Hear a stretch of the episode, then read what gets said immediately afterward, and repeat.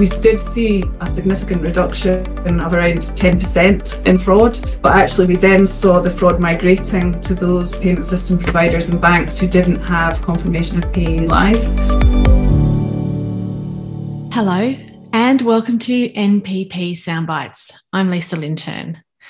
This is the second episode of a special two part series where I speak with Kate Frankish, the Chief Business Development Officer at Pay.uk, the United Kingdom's leading payments authority that operates the country's faster payments, image clearing, and BACS payment systems.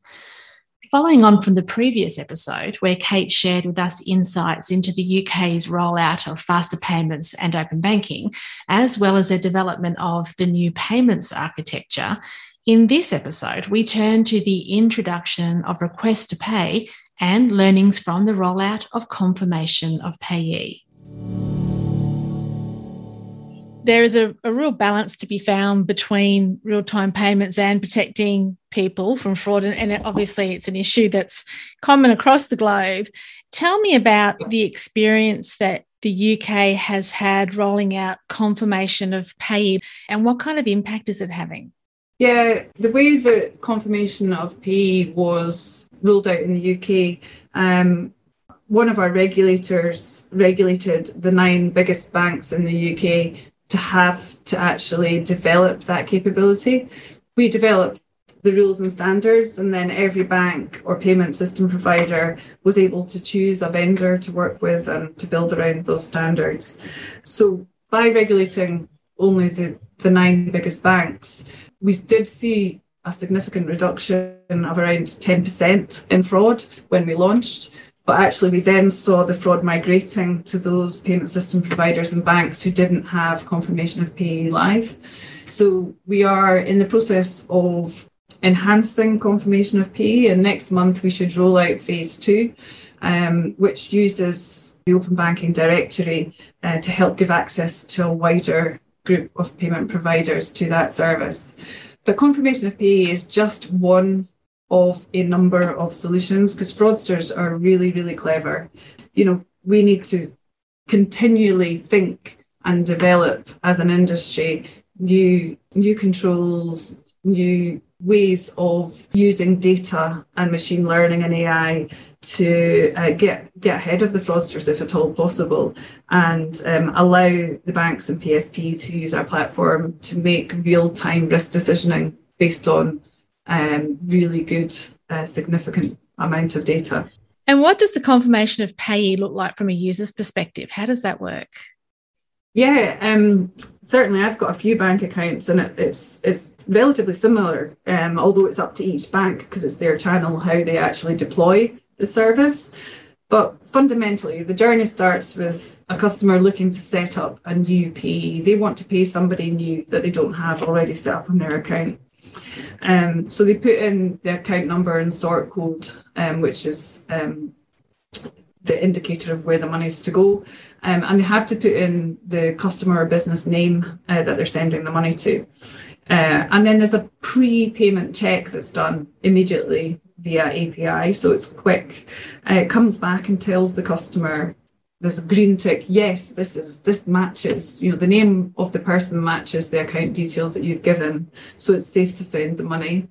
Or it'll say uh, if it's if it's a near match it will say you said john smith it's jane smith. Is that who you mean? And the customer has a choice to either accept or reject.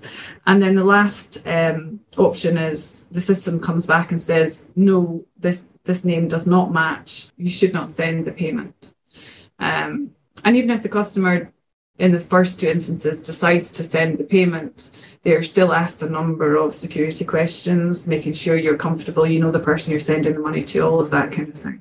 So over the last 12 to 18 months, the journey is not as frictionless as it used to be. But I think uh, feedback we've we've had from end users and from our, our customers is that consumers actually like the fact that there's an additional check in place and they're comfortable with that friction to make sure they're sending the money to the right people.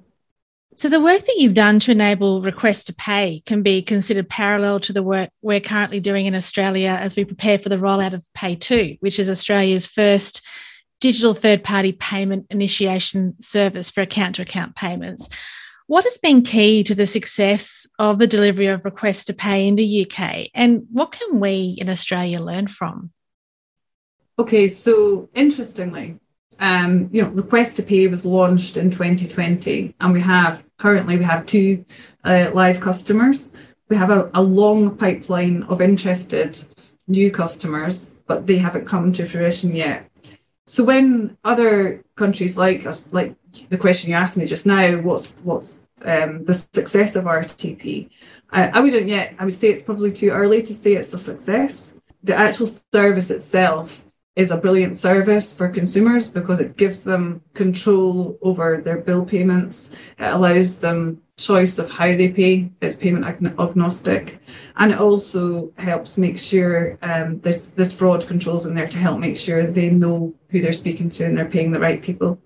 Um, but like any new type of service, we're waiting for this killer use case to come along that really starts to drive the volume in the request to pay space and that hasn't happened as yet. But what I, one thing I would say, um, and and the way that we're changing our approach is, you know, even up till 2020, we did not uh, actively sell or market our products. Um, we built them with the industry, and then we um, did, did, a degree of communication, etc. But we didn't really push hard, and that is changing. And and we've realised that to get the best value for everybody that uses any of our platforms, we have to actually push for volume. And that's something that's really inbuilt into our new strategy and particularly the, the new team that I'm building in pay.uk. So the world is getting smaller and payments need to speed up to support that trend. What do you think is next in terms of international collaboration? Yeah, it's interesting. We're seeing a lot of talk about payment bridges. So Singapore has been testing payment bridges with different jurisdictions. And this is where there's the ability to link up, you know, one PSO payment system operator platform with another across the globe. Um, we're keeping a watching eye on that and understanding, you know, what does it mean for us?